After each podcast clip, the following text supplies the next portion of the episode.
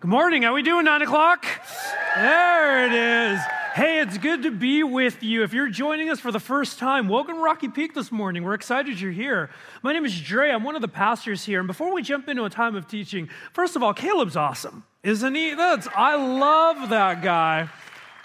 And I just want to echo what he has to say. Like, if you're looking for a place to serve, kids' ministry really is where it's at. One of the best gifts we as adults can give is to be able to share Jesus with the next generation, the younger generation. So I love how he put it whether you're excited about kids, whether you're nervous about kids, just let the Lord lead, fill out that card, and at least just get some information.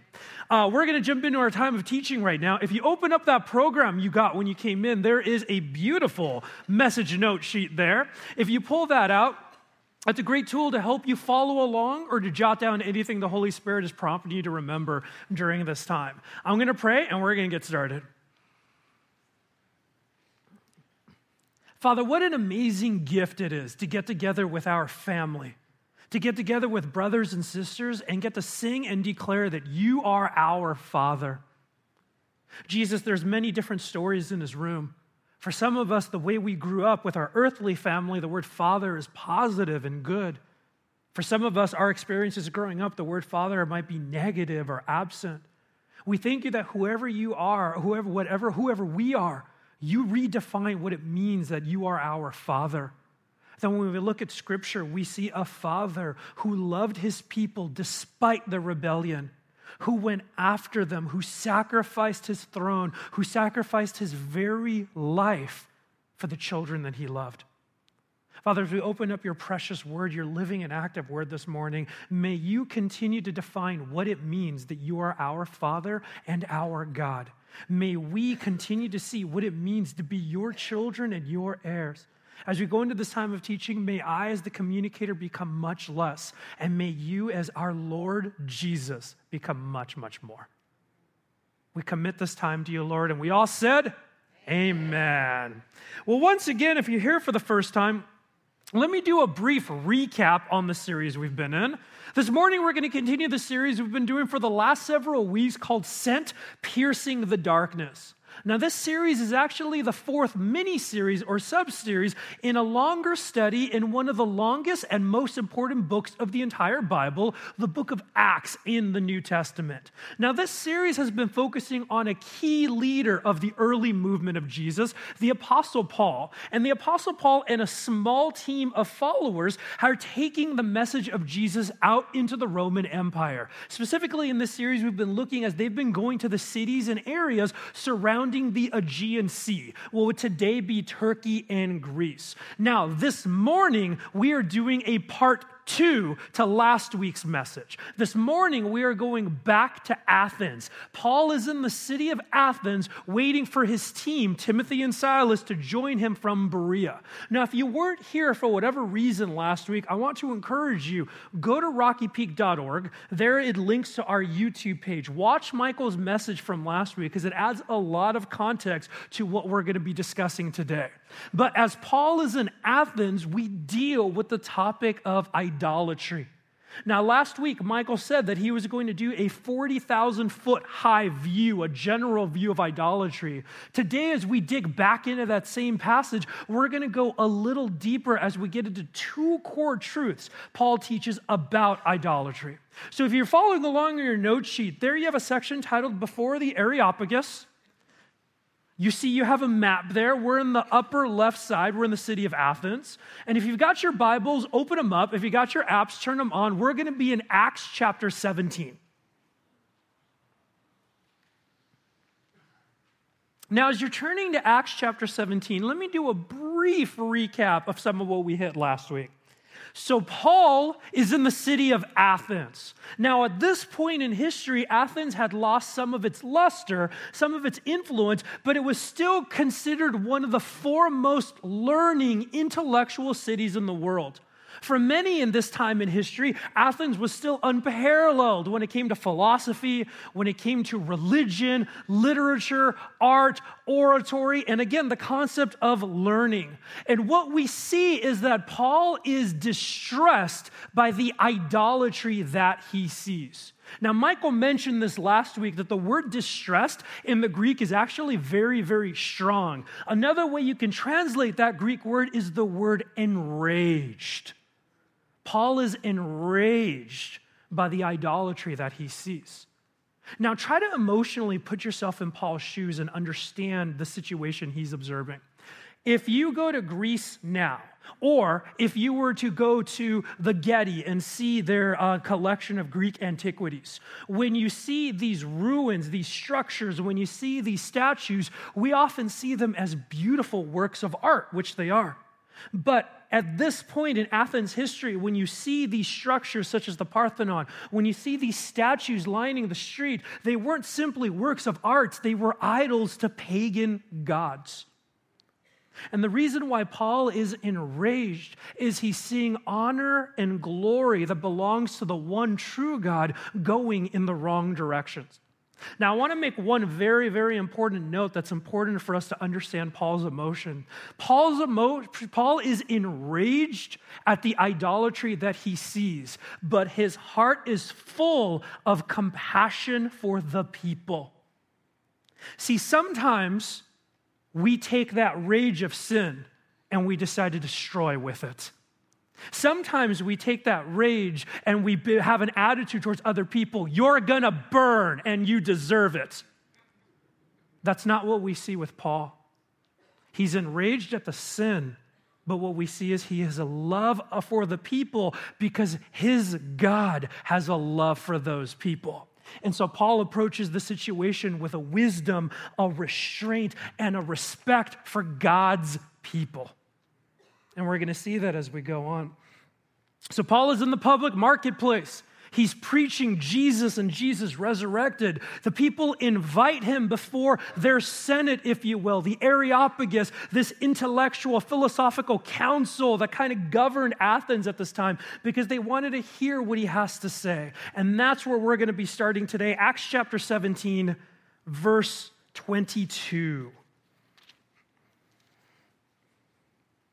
Paul then stood up in the meeting of the Areopagus and said, People of Athens, I see that in every way you are very religious. For as I walked around and looked carefully at your objects of worship, I even found an altar with this inscription to an unknown God. So you are ignorant of the very thing you worship, and this is what I'm going to proclaim to you. If you have your Bible and a pen, if you have an app capable of highlighting, would you underline or highlight the word ignorance? That is a very key word, and we're going to come back to that in just a minute. But let's talk about what Paul is doing here. What Paul is doing is, again, he's showing his respect by building common ground. What Paul is doing is he's saying, he's acknowledging you are searching for God, you are searching for purpose, you are searching for a higher power. And Paul is acknowledging that search, and he specifically talks about this altar to an unknown God. If you remember your history, we had many Greek and Roman gods that were built altars and structures to. Well, one of the things, if you believed in the Greek and Roman gods, you feared retribution if the gods were not properly worshiped. And frankly, the people weren't quite sure how many gods there were. So history confirms we've archaeologically found altars to an unknown God. That way, if a new God strolls into town and he goes, Where's my altar? We go, It's right there. It's been there the whole time. Gotcha. But here's Paul's point behind this. By building an altar to an unknown God, these Greeks are acknowledging we may not fully know what it is we're seeking we may not fully know what God is all about. And Paul is acknowledging that searching, going, You yourselves are saying, we may not have all the answers. And what Paul in turn is saying is that the one true God, the God that revealed himself to Israel, the God that reveals himself to us through Jesus, is the God that now reveals himself to you. And so, what Paul is going to do is without quoting specific scriptures, he's going to give a very Christian message. He's going to take them through the story of the Bible from creation to Jesus and introduce them to who the one true God is. So, as we continue reading In verse 24, the God who made the world and everything in it is the Lord of heaven and earth and does not live in temples built by human hands. And he is not served by human hands as if he needed anything. Rather, he himself gives everyone life and breath and everything else. So, if you open up the, the, the beginning of the Bible, the opening chapters of Genesis, we are introduced to God the Father as ultimate we are introduced to a beautiful creator who spoke the universe into being, who spoke life into the universe, who spoke life into us. We are introduced to a God who sustains life but doesn't need to be sustained. What Paul is saying here, and this is the most important part of his sermon and the most important part of our message this morning, is that God is to be defined by his own terms. See, the Greek and Roman gods were pretty much glorified humans. They shared our desires, they shared our vices, they shared our shortcomings. They needed us to sustain them. And Paul is going, no, no, no, no, no, no. The one true God does not need us, but he desires us. And as he begins to establish who this God is, therefore, that changes the image of who we are in response to that. So he continues, verse 26 From one man he made all the nations, that they should inhabit the whole earth, and he marked out their appointed times and histories and the boundaries of their land. So now Paul again is talking about this ultimate God, this creator who through our earthly father, Adam, created all races and all nations. And he talks about their appointed land. He talks about God's sovereignty. Again, Paul is painting a picture that God is ultimate, that he is sovereign over the whole of human history. But what's amazing is he's also painting a family picture, a brotherhood picture in all races, in all creeds, in all backgrounds. And this is likely rubbing many of them the wrong way. Because in Greek thought, they viewed themselves as racially superior. Even the ones that believed we kind of had a, a, shared soul, Michael talked about as being the force last week, they still went, well, we all shared that, but ours is still better. In fact, in Greek language, the way they, they referred to non Greeks was as barbarians. Now, doesn't that sound a lot like the religious establishment that Paul fought against in Jerusalem? And so again, Paul is saying, no, no, no, no, no, no, no, no. Every race, every gender, every background, we have all been created to be unified under this one true king. And he continues God did that so that they would seek him and perhaps reach out to him for, for, reach out and for him and find him, though he is not far away from any of us. For in him we live and move and have our being. As some of your own poets have said, we are his offspring. So again, Paul is painting a radically different picture from the Greek and Roman gods. The Greek and Roman gods were separate, they were elite. That's where this concept of Olympus comes from. They were the best of the best and they lived away from the common folk. Sure, every so often they interacted and meddled in human affairs, but that's not where they wanted to be. Paul is saying that this ultimate God, the one that trumps all others, the creator of the universe, wants to know you. He is not far from you. He has left his fingerprints in all of creation so that we would seek him and find him. And then Paul does something very interesting. If you remember last week, Michael highlighted that he quotes two of their philosophers. Luke refers to them as poets. Michael said that the poets were often the theologians of the time. Do you remember that? And again, those quotations in verse 28 For in him we live and move and have our being. And some of our own poets have said, We are his offspring. Now, it's widely believed that these philosophers were writing about Zeus, who was considered the ultimate power in Greek and Roman belief. And what, are, what is Paul doing by quoting them? One, again, Paul, in his love for these people, has taken time to try to understand where they are coming from. Two, he is affirming their search for God. They are looking for purpose, hope, passion, to belong to something. And Paul is going, Your search is great. It's just leading you to the wrong directions.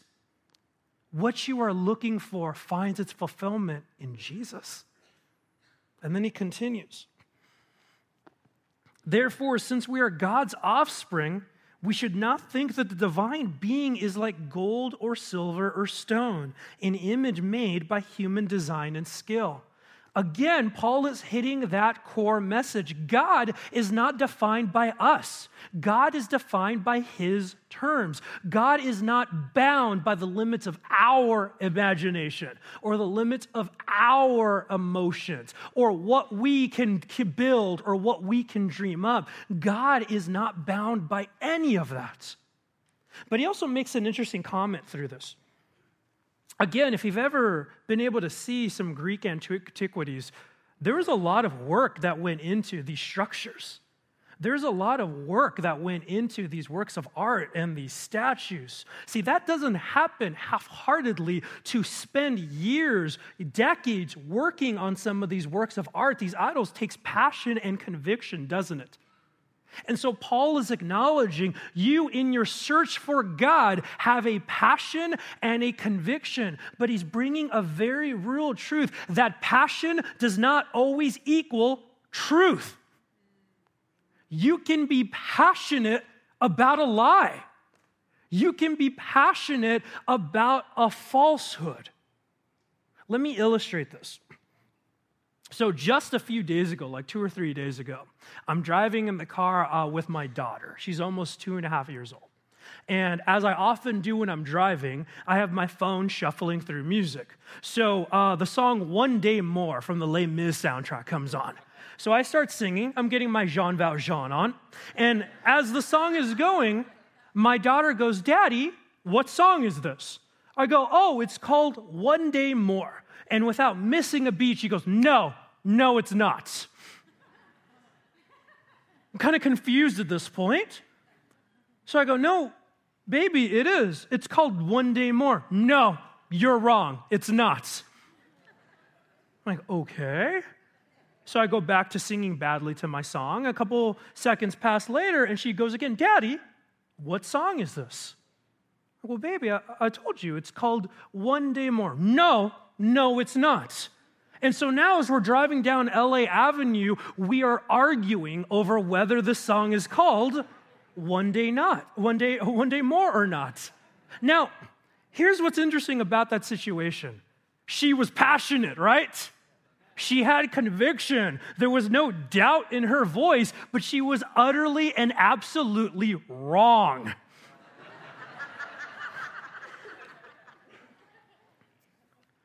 And I share that to illustrate that that's what happens with us with our idols. We become passionate that this is what's going to lead me to salvation. That if I have the corner office and the stuff, if I have the romantic relationship, if I have the perfect family, if I have the image and the praise from other people. If I have this, if I have this, we could go on and on. But the, whatever this is aside from Jesus, we are passionate going, yes, that is what's going to change my life. That is what's going to lead me to salvation. That is what's going to give me hope, purpose, and a future. And we are wrong. And again, Paul is saying, hey, God is to be understood on his terms. Passion and conviction is an amazing gift, but it becomes a danger when it's focused to the wrong object of worship. And Paul continues. Verse 30 In the past, God overlooked such ignorance, but now he commands all people everywhere to repent.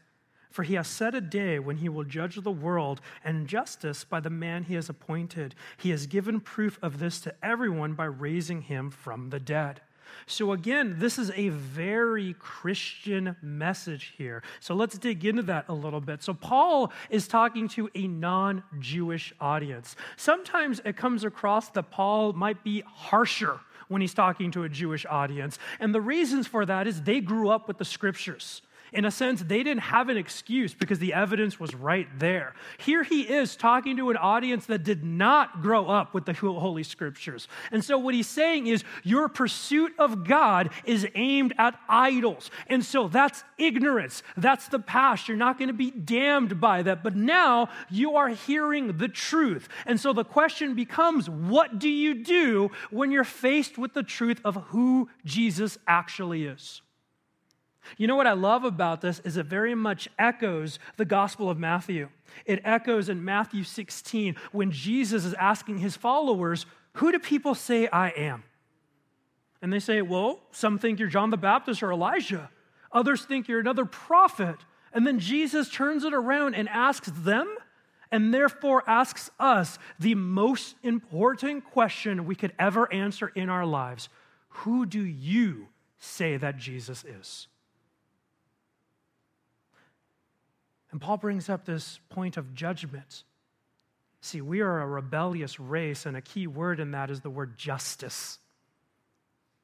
We are all going to be held accountable by our answer to that question Who do you say Jesus is?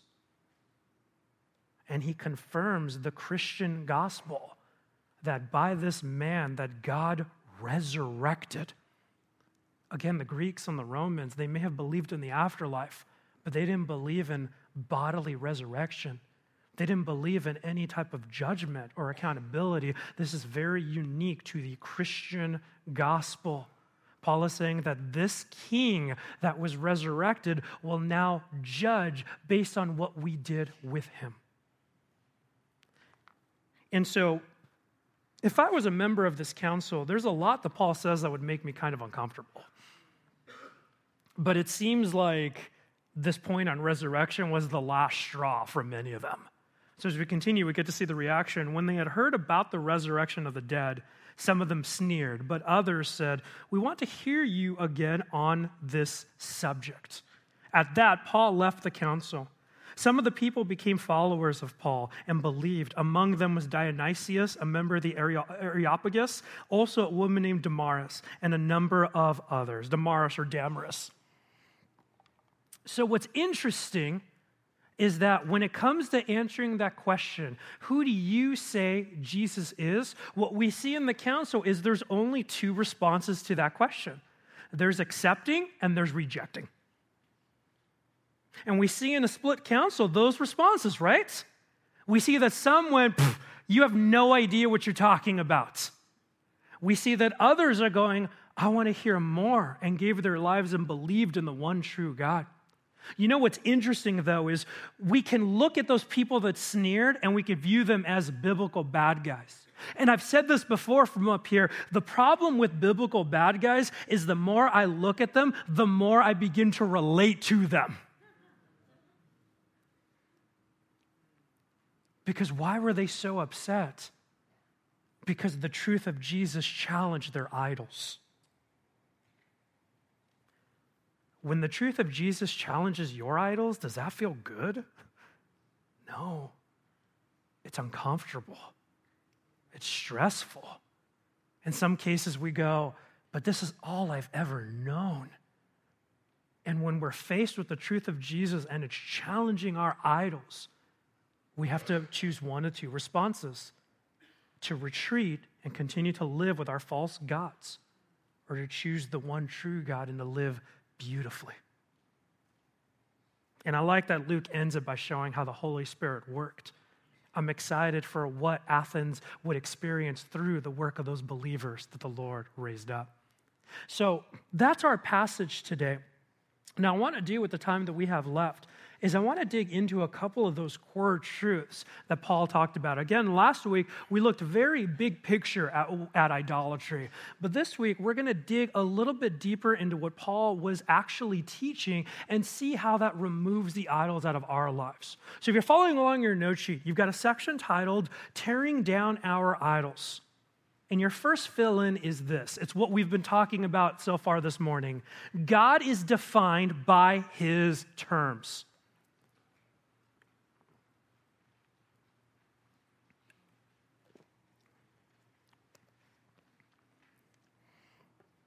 God is defined by his terms. Michael mentioned this last week that a simple definition of an idol is whatever you, pl- whatever you place your highest value on person, place, thing, whatever. If it's not the Lord, it is an idol. And so, what Paul is basically doing before this council is he's asking, What is your highest value. Now, last week we talked about how, diff- again, like I mentioned, different people, different things, different emotions can be idolatry, career, money, approval, substances, addictions, whatever it is we place our highest value on can be an idol. Now, this week, what we're looking at when Paul says that God is to be defined on his terms, why that is so key, especially for those of us that have been in church for a while, is that if we have a false view of God, that becomes a idol. If we have a misinterpreted view of Jesus, then we are worshiping a false God.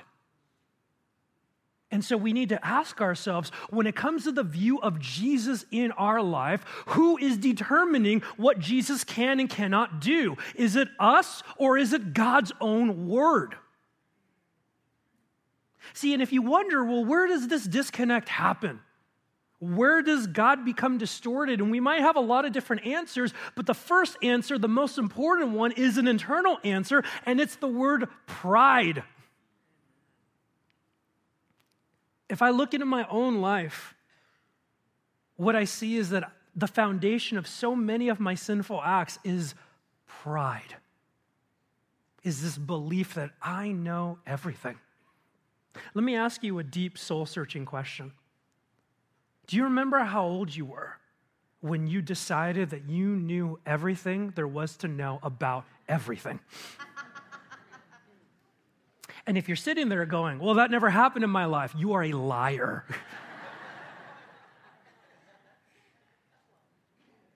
because think about it there's a point when kids are very inquisitive, right? And then there's a point when we stop asking questions because we've determined to know everything. Even there are topics we know well, and there are topics we have no business no, no business talking about, but yet we still think, oh, I know exactly what I'm doing. Let me illustrate this. Anybody following the Olympics? Anybody watching the Olympics in Rio?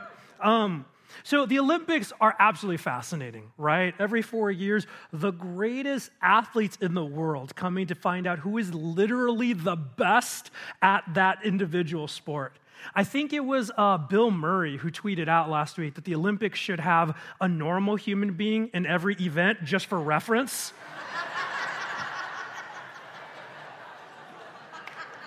now, one thing one of the reasons why I think the Olympics kind of grip us, especially in the United States, is that when the Olympics come around, for many of us, not all of us, but for many of us, we're exposed to sports that we don't have a lot of interaction with in our everyday life. What I mean by that is football, basketball, baseball, hockey, even soccer, those are things we have access to every year. But then the Olympics come around and something such as gymnastics comes out. And for many of us, you only follow it during the Olympics, and that makes it very captivating. So let's talk specifically about the women's gymnastic team. I do not understand how they defy the laws of science as they do. I really don't. I'm just in awe. But tell me if you know someone like this. The Olympics rolls around, and again, for many of us, we don't know a lot about gymnastics, just what we're seeing. Do you know somebody who watches a little bit of Olympic coverage and now considers themselves a gymnastic expert?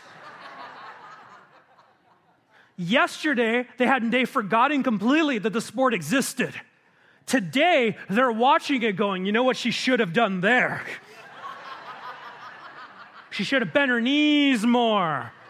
Should have gone for the slippity slam. That would have really gotten the judges going. And that's absolutely absurd, right? But we could go on about the areas in our life that we do that in, but the most deadly is when it comes to God.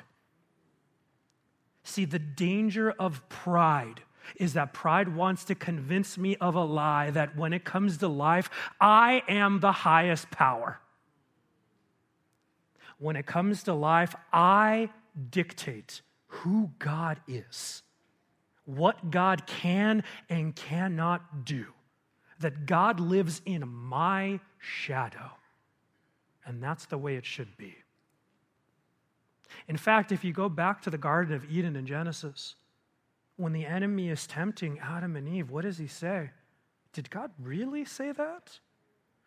Or does God just not want you to know what he knows? So you see, this is a struggle we've had from the beginning to declare ourselves the higher power. And so what happens is when we start defining God apart from his word, much like what happened in Greek and Roman culture, we start creating a Jesus who looks exactly like us. We start creating a Jesus that has our background and our experiences and our opinions and our anger and our deficiency and our, well, that sin is okay. We start taking this beautiful creator, God, and we shrink him and put him in a box that we can control. And Paul's message is people understand that we do not define who God is, He does.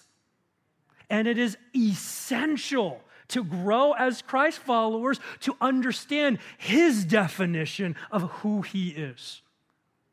I like how this is put in your note sheet. It's a little bit of a longer quote. As we take the gospel out today, we will encounter a wide variety of erroneous understandings of God. Even those in contact with the church may not fully apprehend the uh, gospel because of a false idea of God. A person attracted to Christianity through a felt need that God satisfied through prayer may relate to God as one relates to a doctor. They will go to him with their needs, but not think of yielding to his lordship over their lives. The person introduced to the love of God without an understanding of his holiness may take sin lightly and be unafraid to keep on sinning and going back to God to receive forgiveness. The above list of misconceptions, misconceptions about God shows us again that we have much homework to do to ensure that in sharing the gospel, we build our message on the right foundation. So, Paul, before this council, is asking them, and he's asking us as believers today to think about the question where does your image of Jesus come from? When it comes to your view of God, what foundation are you building this on? God's or yours? Now, what's awesome about Paul when he talks about this is you hear his passion, don't you? You hear this conviction. See, this was very personal to Paul because before he was Paul, when he was Saul, what was he doing? He was chasing after a false God. Paul thought he knew. Paul was convinced that Jesus was not God, that his image of God was Paul was educated in the scriptures, yet because of his false God, he didn't allow the scriptures to teach him truth. Paul was so convinced that his false God was the right way that he committed atrocities in the name of that God. And then on the road to Damascus, when the one true Jesus said, Paul, why are you persecuting me? All of a sudden, Paul realized, I know nothing. And I need you, Jesus, to teach me. So, where does your image of Jesus come from? Are we willing, and this is a hard step, to be a people that admit that pride may distort the way we view the real Jesus? See, the way I like to refer to myself is I'm a recovering narcissist as long as I'm on this side of heaven, sin is always going to want to tug my pride to go, No, you are the ultimate. You know what you're doing. And I need to constantly stop and ask, Am I chasing after the biblical Jesus or a God of my own making? And so, a follow up question is Does your Jesus look like the Jesus described in Scripture? Does your Jesus look like the Jesus that is described in Scripture? And you might be asking, well, how do I know that? And the proof is in your life. See, we were created by God's to be, by, excuse me, by God to be a reflection of God. When we follow after Jesus, we reflect him. When we follow after a false God or a false Jesus, we will reflect that God. And so take a moment and examine your life. Let's talk about the Jesus that is not in the Bible. Does your life reflect a God that is okay with habitual sin? Does your life reflect a God that is okay that you're addicted to pornography or of substance, that you're sleeping around, that you're stealing and dishonest, that you're selfish, that the words you say are destructive, that emotionally you're unhealthy? Does your God support that? Now, we have the company line when we come to church. Hey, I really want to work on this. I want to go in. But there's a lot of us that we just love it too much. And when we love it and become comfortable with our habitual sins, that's a reflection of the God we follow because we're saying, My God is okay with it. Is your Jesus one that is okay with you destroying relationships with other people? Is your Jesus one that when it comes to spreading the good word, your attitude is burn, you're gonna burn? Is your Jesus one that when it comes to disagreements, whether it's in your family or friends or coworkers, well, my God would want me to win, and that's how by destroying other people? Is your God okay with you, quote, winning conflict by sinning against other people because of their sin? Is your God okay with you just blasting emotional unhealth over Facebook and Instagram? How about this one? Do you follow a Jesus who's okay with you not caring about growing spiritually? Do you follow a Jesus who's okay with the fact that you don't have a high value on scripture or worship or praying or growing more and more? You sit there and go, Yeah, I go to church. I'm good enough. See, those are examples of the Jesus we don't see in scripture. But as we're examining our lives, let me give you an example of the Jesus we do see in scripture. And what's beautiful about this is we're imperfect beings. But Jesus gives us a model because he pow- empowers us to live up to this.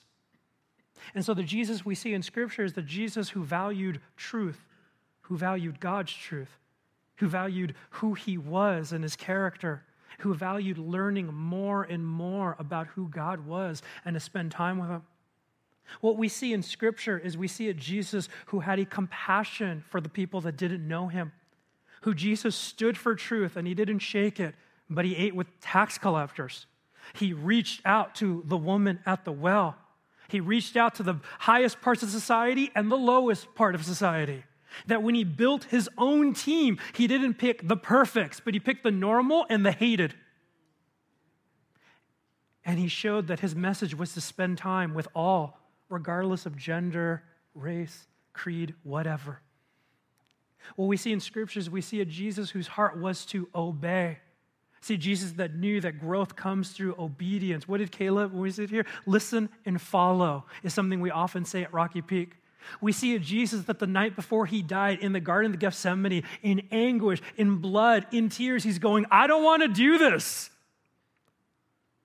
But your will matters more we see a Jesus who was passionate about growing to know God more through prayer, through studying his word. If there was anybody in this world who could have skipped a devotional time, probably would be Jesus, right? And instead, what example does he give us? That he valued that time with God the Father, that it was a priority for him to go and seek. See, that is the biblical Jesus. And so, is it possible, as we're reflecting on who we're reflecting, that God's word is asking you to rethink how you view Jesus? And that segues into our second fill in. Understanding God changes how we see ourselves.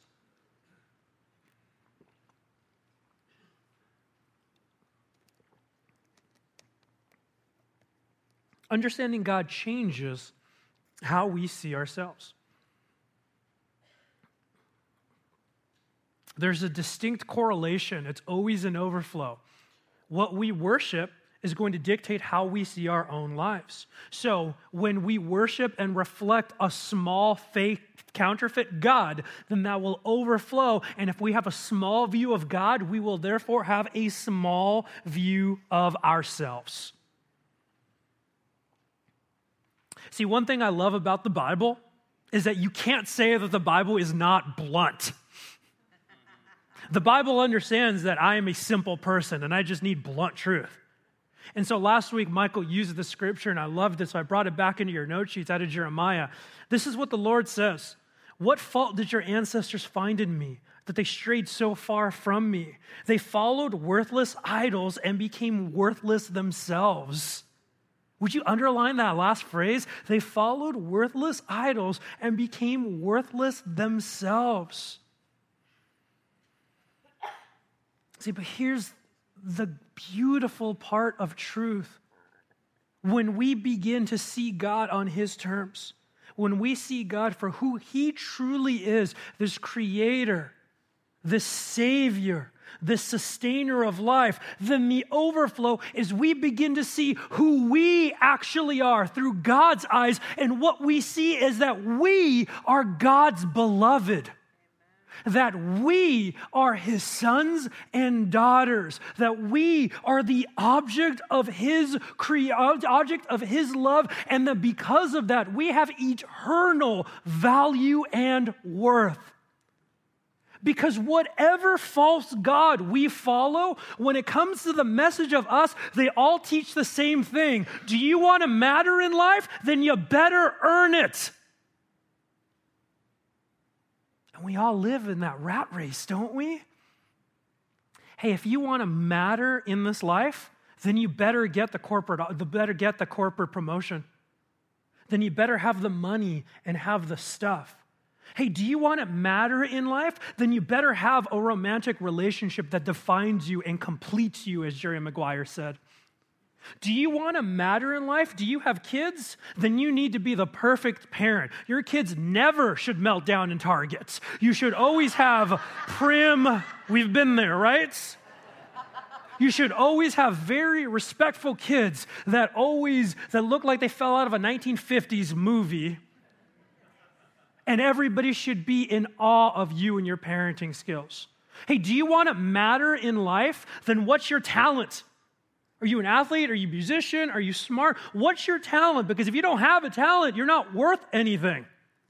Hey, do you want to matter in life? Then you better limit your sins to three a week. Because if you're doing anything more, you don't matter. Hey, do you want to matter in life? Oh, you've made mistakes in your past? Sorry, you blew your shot.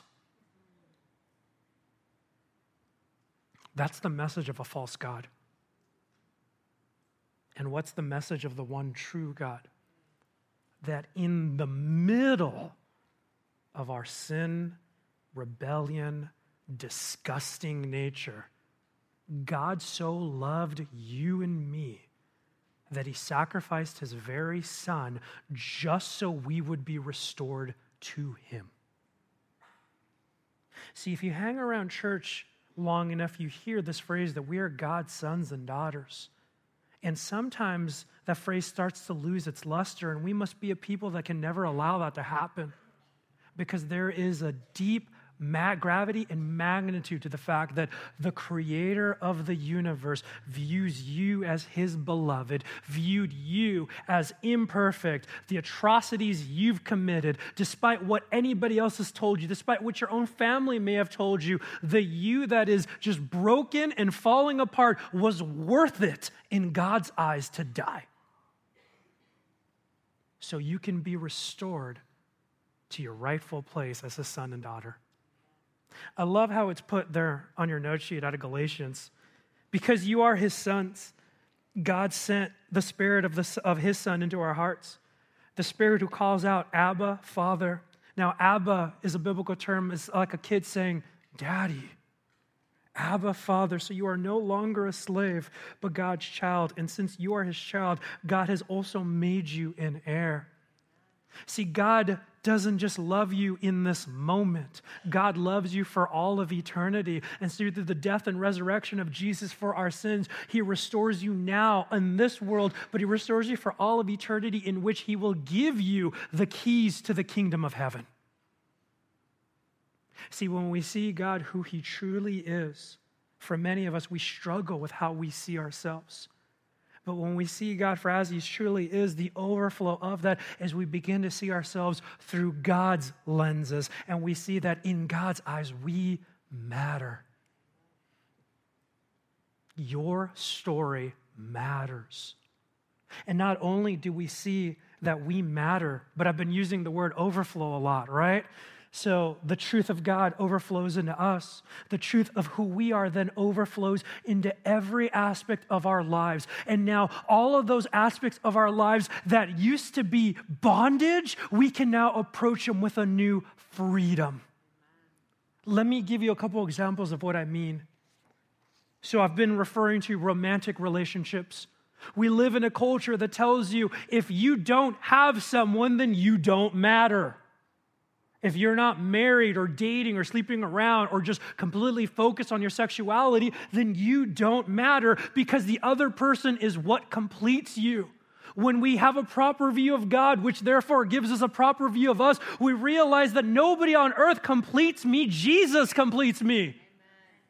That I don't need to live in that pressure and I don't need to put that pressure on someone else. That I have my fulfillment in Jesus and He says, You matter and I have completed you. You can look at parents, parenting. Parents, we're no longer defined by that title. We're not just parents. When we have a proper view of God, which overflows into a proper view of us, we realize that parenting is hard, but we are no longer alone in it because we have the ultimate perfect Father guiding our steps. We have a God who is rooting for our children harder than we ever could because they are His creation. And when you are at the end of your rope, when you feel like you can't do another day of parenting, it is that God that will sustain you and give you freedom. If you look at work and a career, we live in a culture that teaches you want to matter, have the money, have the stuff, work the 80, 90 hours a week, destroy your relationships if that's what it takes. Because they'll understand, right? You're providing for them. And when we have a proper view of God, which overflows into a proper view of ourselves, what we see then is one, we can reclaim the honoring, honoring concept of work. We were created to work. It was part of the garden before the fall. And, but now, when we go to our work, we realize that work is not what fulfills me. Work is not what completes me. Jesus is what does that. And so, this is an opportunity to reach out. This is an opportunity to gain resources. And is an opportunity to view money differently and go, God, joyfully, what do you want to do with your resources to impact your kingdom? Spiritual growth. When we have a proper view of God, which overflows into a proper view of us, we begin to realize that growing spiritually, these spiritual disciplines, as we call them, are not a chore. But what they are is the God of the universe has made himself known. The God of the universe that created all of this is the sustainer of life. He wants to be present in my mundane, everyday life. He wants to be there, and these spiritual acts are ways to access him. He is accessible to me. So when I go to church, when I open up my word, when I pray, when I worship, whether I'm here, whether I'm at home, whether I'm at Target, whether I'm at driving, whether things are going well or things are falling apart, I have the presence of my Father with me always. And why would I not want to spend more time with that? And finally, idols. When we see ourselves through God's eyes, we see our beauty. And we begin to see idols for what they are. And now we have a God given passion. No, we want these removed in our life because nothing is going to get in the way of how beautiful it is to be in the presence of God. I quote Tim Keller a lot. He's one of my favorite authors. He's there on your note sheets. Have you heard God's blessing in your inmost being? Are the words, You are my beloved child in whom I delight, an endless source of joy and strength. That blessing, the blessing through the Spirit that is ours through Christ, it is the only remedy against idolatry. Only that blessing makes idols unnecessary. Isn't that beautiful? So let's get practical as we wrap up our time. On the back, you've got a section titled Discovering God's Terms. So, how do we then discover God's terms? How does He define Himself? Well, it's what we've been talking about again all morning. You're filling His consistent time in His Word.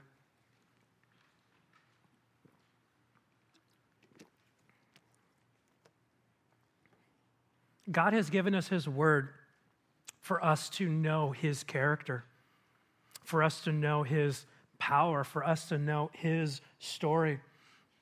We've also been given His Word to know how we fit in His story and how God views us. Now, we talk about the word. The word holds this truth for us, but we have to acknowledge a very serious problem in many of our lives, and that's that many believers, many people that profess to be Christ followers, do not have a high view of the Bible. We do not have a high view of Scripture. And the way we know that is that for many of us, we are totally down with all the other spiritual disciplines. Going to church, yeah, woo, they have donuts. Worshiping, I love music, that's great. I love my life group, getting accountability. I love praying to the Lord. But when it comes to spending time in our Bibles, we treat it like it's a buzzkill. We sit there and go, oh, my Bible. And we kind of equate spending time in our Bible with reading an old school phone book. And hear me very, very clearly on this. Having a low view of Scripture is idolatry.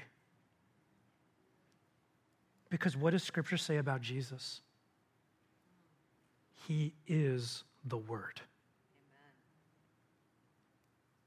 They, what did Michael say a couple weeks ago? They heard the Word and they were saved when Paul spoke again from that message, they searched the word to verify that what he was saying was true. In the beginning was the word, and he what is the word. And so when we have a low view of Scripture, we don't simply have a low view of, quote, a book, we have a low view of Jesus. I love the picture Michael used last week when he said, For those of you that have kids, when you have a hungry kid, that's a good thing, even though they're eating you out of house and home. When you have a kid that doesn't want to eat, there's something wrong. And that's true of our spiritual lives as well. As God's children, when we're hungry for His word, things are going well. When we stop being hungry for His word, something's wrong. And often, what it is is we're chasing, uh, we're chasing a false God. See, God in His Word, He places a very high value on the Bible itself. This is in your note sheet. This was a late addition, but would you write in your note sheet 2 Timothy 3.16? In it, Paul is describing God's Word, and he says, All Scripture is God-breathed and is useful for teaching, rebuking, correcting, and training in righteousness, so that the servant of God may be thoroughly equipped for every good work. Now, that phrase, all scripture is God breathed. When God breathes into something, he gives it life. When God breathes into his word, when he breathed his word into existence, what we now have is we don't simply have a book, but we have the very words of God which can change our lives which bring us into the presence of God. What I like is that it says also for you to be thoroughly equipped. What do we need to be equipped? Truth. We need the truth of who God is, we need the truth of who we are. Without that, we are not equipped for the mission God has called us to. And where do we find that equipping? His Word. It is in His Word that we are in the presence of our Creator. And so let's get a little more practical. So, how do we start changing our view and have a higher view of Scripture? Because it is vitally important that we, as a Christian community, take back a view of Scripture because it seems to just be accepted among Christians everywhere. Yeah, I, I don't get to the Word. And that's always going to keep us at a glass ceiling. And so, how do we begin to get practical? Well, the first step is in prayer. We need to ask God Himself to change our heart when it comes to how we view the Word. I can't do this alone. And you know what? I'm not even going to try. I need God to change my heart, to pray, get me see the Word as you do. Let me value the Word as you do. The second way to get in the Word is you want to explore your wiring. What I mean by that is we are all beautifully different. And so, what that means is the way one person gets in the word can be different than the way another person gets in the word, and that's good. That is fine. We are wired different. So, a couple questions for you to consider Are you better at reading, or do you prefer listening?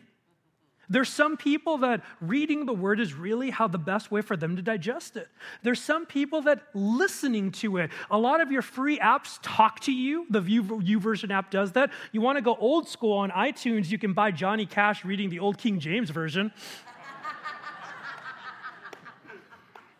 and it's a hard translation, but it's Johnny Cash, so it's pretty awesome. But if you prefer to listen over reading, does that mean you don't get as much of an impact? No. Now, if you're a reader, it's asking even further questions. Do you do well with maybe a scripture or two at a time? Or do you do well with maybe a chapter or two at a time? Do you want to go through topics or do you want to maybe go through a book like the Gospel of Mark? Do you do better in the morning, which more power to you, morning people? Or are you like God's people and you're an evening person?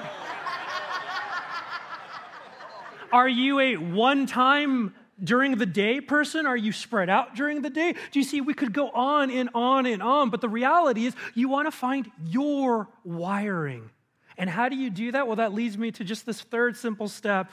If you want to have a high value of the word, just get to work. Just get to work. Let's be a people that have dropped the excuses. Let's be a people that say, okay, it's my resolution or I'll get to it. No more. Just get to work and let God speak his truth into our lives. I'm going to invite the worship team to come on out.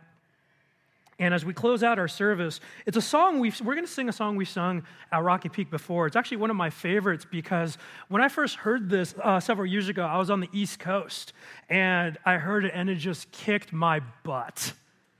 And I love it because it's a song that is just a declaration of truth. It's a declaration that God is truth, and that is where I want to be. So, as we go into this time of worship, as the ushers receive our gifts and offering, let this be a time where we allow God to do work in our lives. Let me pray for us. Father, thank you that you are our truth. Thank you that you speak truth. Let us see you as you define yourself through your word, through your own terms. As we sing out this last song, Lord, let it be a time where we joyfully say, God, you are truth, and we want to grow deeper in that. In your son's name, we all said, Amen. Let's stand together. As you go from this place today, may this be a day, may this be a week in which you are just drowning in the truth of the Lord, where you see Him for who He actually is, and therefore you get to see yourself as His beloved because of that. May this be a week in which His truth empowers you, gives you hope, passion, and courage to continue to grow deeper in Him. Amen? If you'd like to pray with somebody before you leave this place, over to my right along that wall, some amazing men and women from our prayer ministry. They're wearing badges to identify themselves. They would love to pray with you before you leave. Hey, next week, Michael's going to be continuing our series. Paul is going to go into Corinth. His team is reunited, and he's going to be preaching Jesus. And as is often the case, that gets him into some legal trouble. It gets spicy, so you're going to want to be here. By the way, if you're going to go pick up some kids in kids ministry, hey, love on those kids ministry volunteers because they do an incredible job. So we'll see you next week.